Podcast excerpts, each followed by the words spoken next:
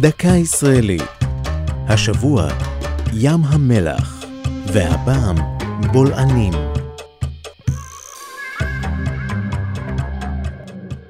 חופי ים המלח והמחצבים שבמימיו קורצים זה שנים ליזמים כלכליים. עם זאת, משנות ה-70 של המאה הקודמת, נדמה כאילו הטבע בחר לנקום על ניצולו, ובורות ענק החלו להופיע באזור. ללא סימן מקדים, האדמה פערה את פיה. את האשמה בתופעת הבולענים מפנים הגיאולוגים כלפי פעילות האדם.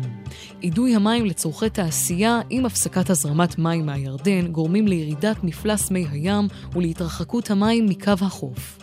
כך נחשפת שכבת מלח תת-קרקעית למי תהום מתוקים, הממיסים אותה ויוצרים בה חללים, הגדלים עד שהקרקע מעליהם קורסת לתוכם. באזור ים המלח זוהו יותר מחמשת אלפים בורות המכונים בולענים. הבולען העמוק ביותר עומקו כ-30 מטר. הסכנה העיקרית בתופעה היא קריסת תשתיות ונפילת מטיילים ועוברי אורח לתוכם, כיוון שהבולענים עלולים להיפער במפתיע. מחקר הבולענים כיום בשיאו.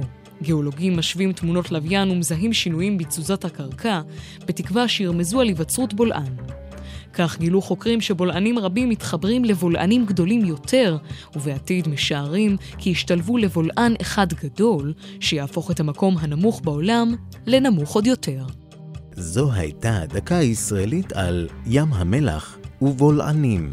כתבה יעל צ'חנובר, ייעוץ הדוקטור גדעון בר, מפיקה יעלי פוקס.